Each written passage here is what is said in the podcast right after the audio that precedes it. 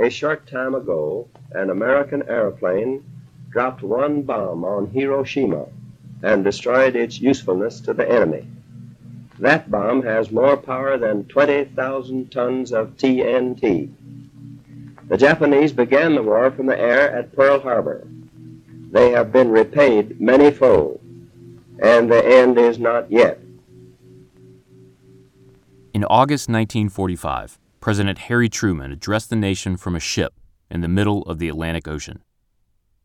On the other side of the planet, the U.S. military had just unleashed the most destructive weapon the world had ever seen.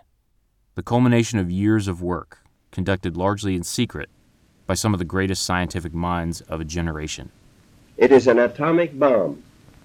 It is a harnessing of the basic power of the universe. The force from which the sun draws its power has been loosed against those who brought war to the Far East. The A bomb. It brought suffering and devastation to Japan, victory for the Allies, and an end to the Second War to end all wars. And all that scientific work, the research and discovery it took to harness that power, it produced more than just nuclear fission. Ideas born inside the Manhattan Project rippled out, from secret labs at Los Alamos and Oak Ridge to universities and industry. They expanded our understanding of physics and the universe, the math we use to describe it. And one of those ideas, as it happens, has come in pretty handy in the fight against gerrymandering. For the News and Observer, this is Monster, a podcast about maps, math, and power in North Carolina, a special series for Under the Dome. I'm Tyler Dukes.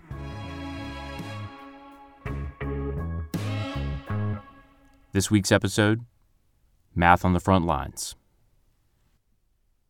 Here's the fundamental problem with metrics any metric, really. If you're trying to draw some sort of conclusion with that metric, you need something to compare it to. Six feet, is that tall or short?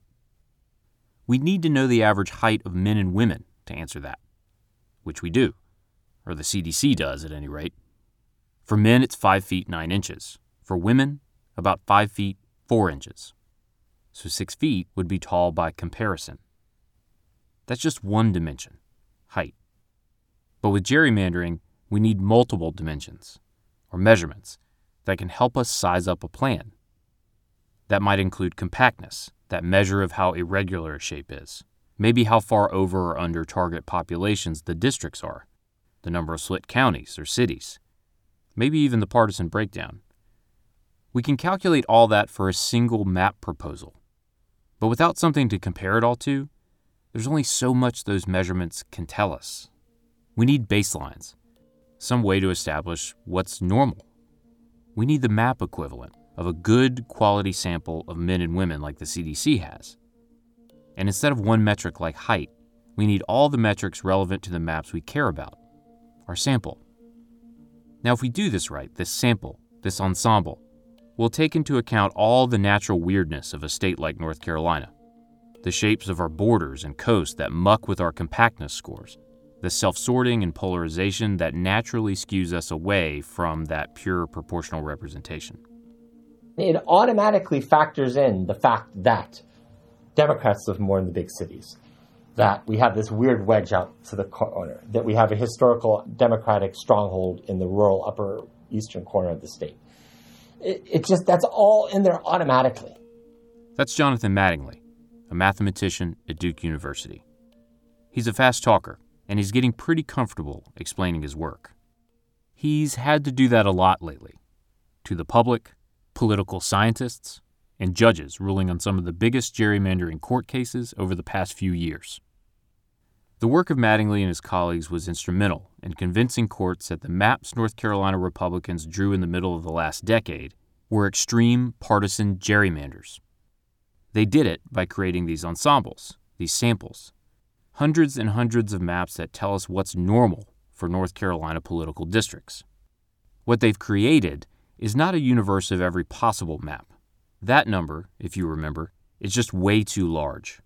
Even in 2021, we really don't have the computing power to draw them all, or even the reduced but still very, very big number of maps designed to follow all the hard and fast redistricting rules. But there's a difference between very, very big and unknowable, and this is where statistics can help. We're going off the deep end. Here we go. Let's start with an easier example and a much smaller number. Say every restaurant operating in New York City. And let's say we wanted to collect some data about these restaurants least and most expensive entree, number of tables, hours of operation, that sort of thing. Our goal in the end is to be able to draw some conclusions about New York restaurants in general. Maybe determine whether a specific spot we were thinking of going tonight is a ripoff or too hard to get into. Now, it's theoretically possible for us to scour the streets or maybe business listings and call up every single restaurant in the city to gather that data. But that's hard, expensive, and it would take forever. But if we're smart, we can come up with a way to survey enough to be confident that we know something about the broader universe of restaurants without having to visit each one. We're talking about a representative sample. And the key to that sample being truly representative is randomness. But there's a lot of ways to be random, and that methodology matters. One way to do it is with a Markov chain Monte Carlo algorithm. Just the name might sound a little intimidating, I know, especially if, like me, you are not a mathematician. But on the basic level, this algorithm is just a set of instructions. Where will I go next based on where I am now? To sample restaurants, Maybe I start at my fantasy midtown Manhattan apartment. I step out my door and I roll a four sided die, one side for each cardinal direction north, south, east, west. I follow that direction and stop in at the first restaurant I come to. I gather my data and I roll again. That is random, but it matters where I start. There's bias. So maybe my friend starts at her workplace in Brooklyn Otherwise, same deal. Four sided die, follow directions. Her method is biased too. Because our rules, our algorithm, depend on our starting point and where we are at any given moment, there's going to be a subtle pull at the beginning toward my home or her office. But given enough time, both of us will cross over the Brooklyn Bridge and start surveying restaurants far afield from where we began. So we have two completely different ways of walking around Manhattan and checking. If at the end of the day our numbers start to look the same, then we're starting to think we're getting the truth. So maybe you enlist someone else to help. Mattingly himself, maybe. And he'll gather data a totally different way. And I decide that I'm going to do something kind of crazy. I'm just going to keep flagging down Uber drivers when people get in and say, hey, can I get in this car and just go wherever you go and get out? And then I check the restaurants around there at that block. And then I jump in another Uber and go somewhere else. But again, there's bias, even though it's random. I'm definitely going to sample all the restaurants around the airport really, really well. I'm going to sample all the restaurants around Penn Station really, really well. I may not sample restaurants that are tucked in some neighborhood very well because I may never have an Uber driver that comes near to them, right?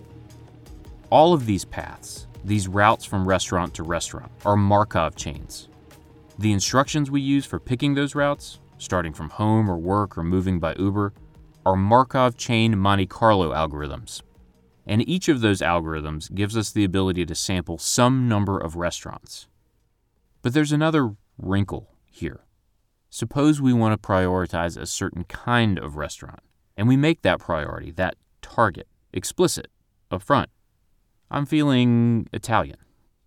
Whichever Markov chain Monte Carlo algorithm we choose, we don't know where the Italian restaurants are. We could just ignore every dice roll where we can't see a sign for lasagna in the distance, but we could get stuck that way. Or we could miss a whole little Italy just waiting for us beyond a row of Starbucks. What we need instead is a nudge. And for that, we're going to need a little post war math. We'll get to that after a break.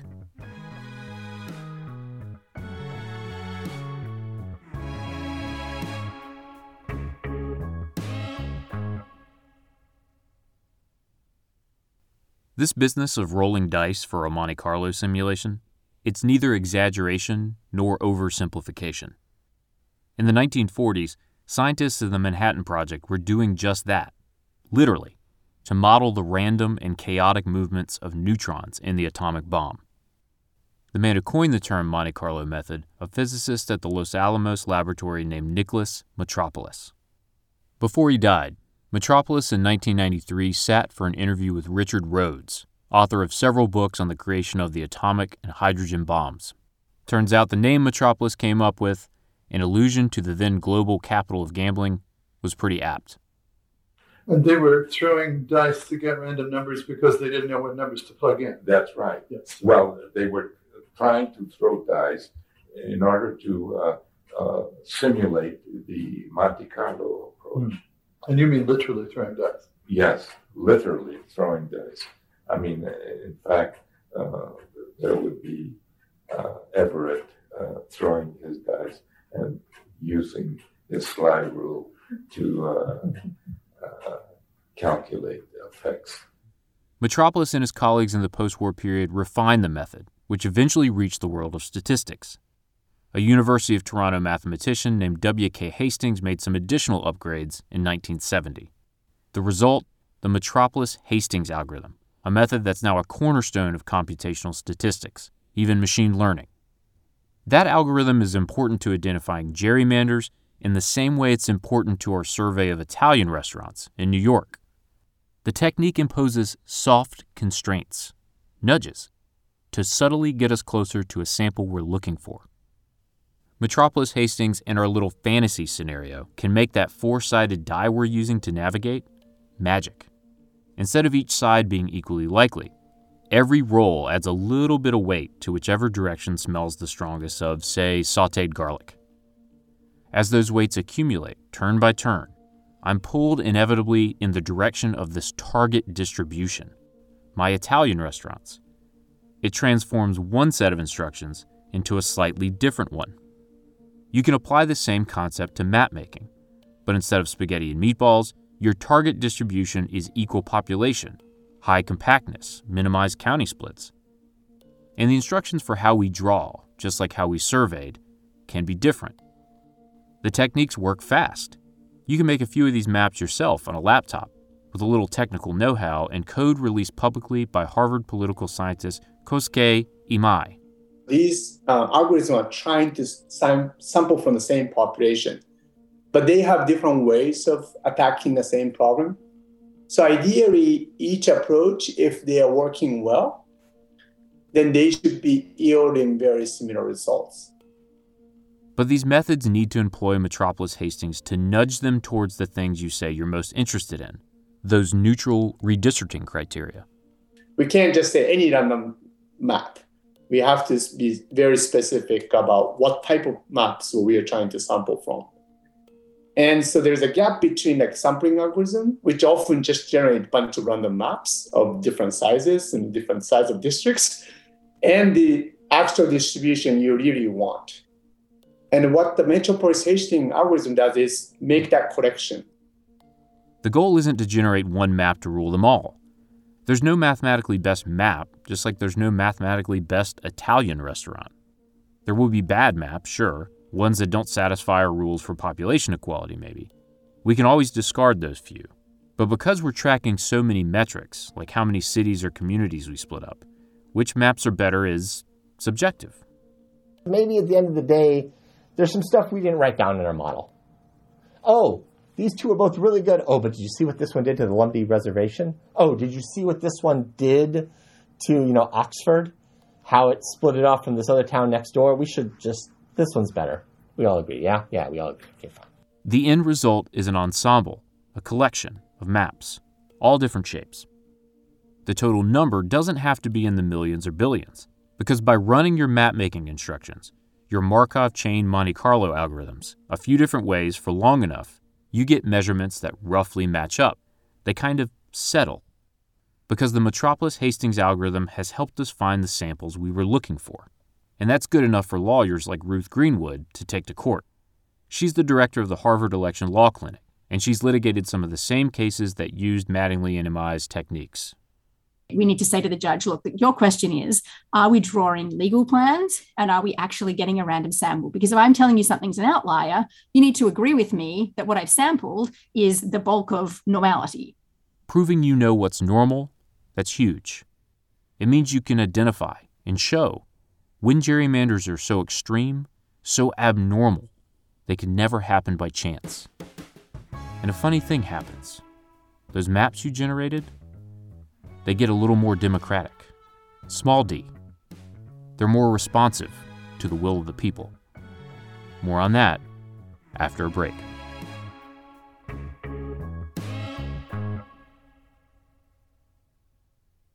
So you got a bunch of maps. You've applied your Markov chain Monte Carlo algorithms, gotten your representative sample. You can do some relatively simple comparisons, like use votes from a past election to see how far a given map is skewed from what's normal. What's normal, though, isn't one answer. We've got a lot of maps, if you remember. It looks like a bell curve, with some outcomes being a lot more likely than others. If your map is way out on the far edge of that bell curve, that says something about how unlikely it is. And remember, this isn't proportional representation. This batch of normal maps has the characteristics of North Carolina baked right in self sorting, polarization, and all. Normal here, it turns out, does skew Republican. But when the group suing over maps drawn by the GOP in 2016 took their argument to the U.S. Supreme Court, they underscored that those maps were way abnormal, an extreme partisan gerrymander. That prompted a challenge from Justice Brett Kavanaugh during arguments in 2019. When you use the word extreme, Uh, that implies a baseline. Extreme compared to what?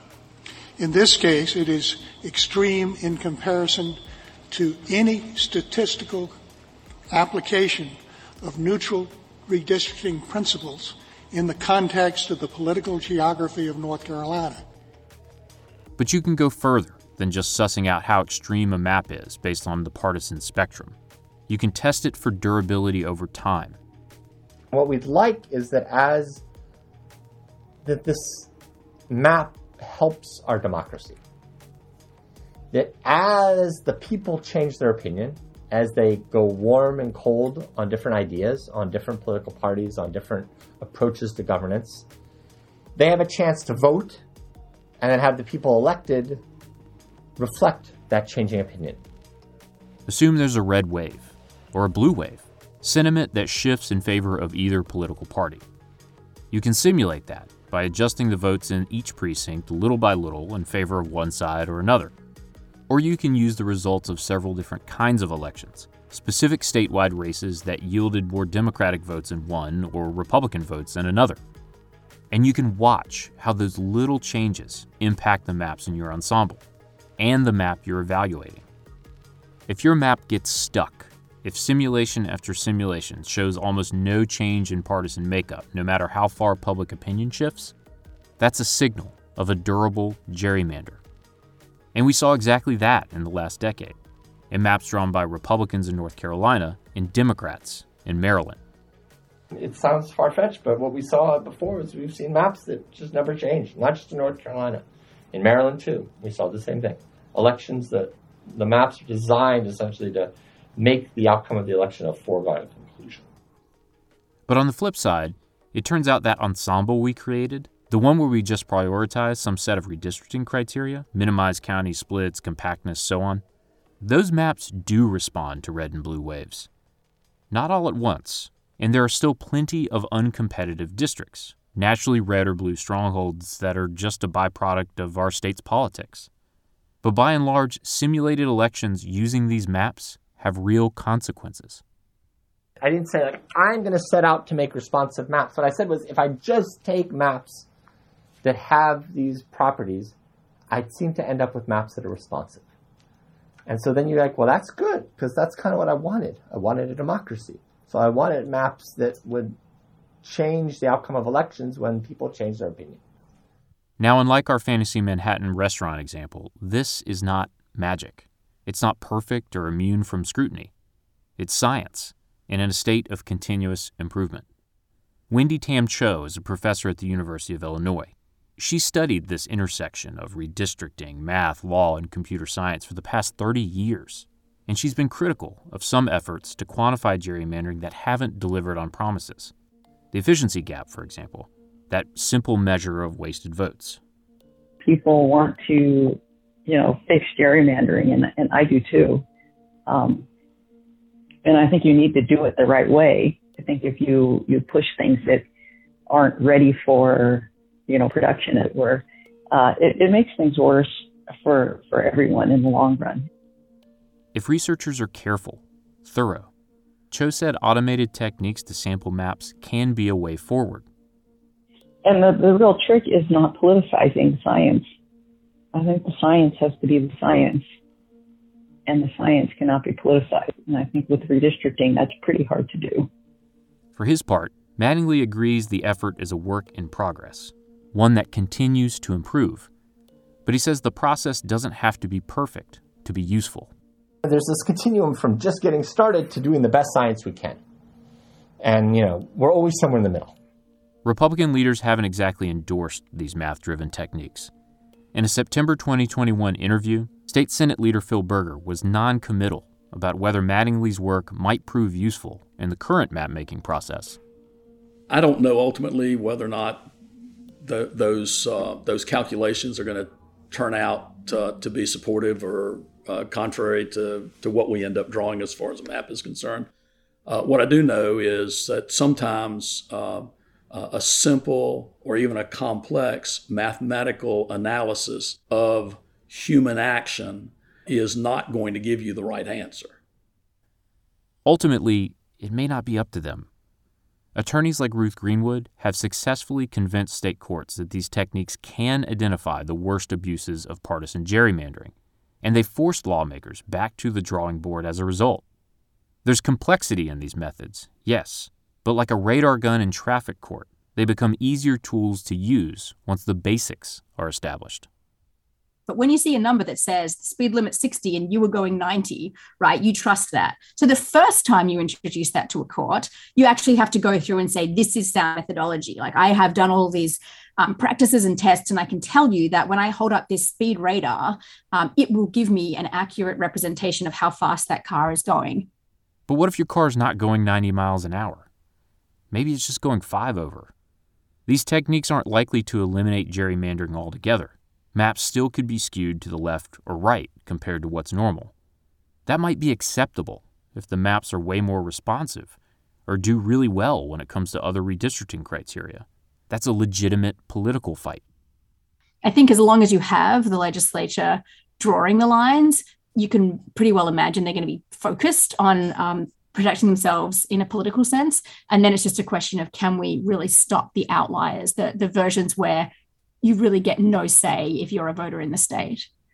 Because let's be clear, this is still a political process. By design, state lawmakers have the power. And how they flex that power over the next few weeks, that'll impact the whole country for a decade. And America is watching. That's next time on Monster.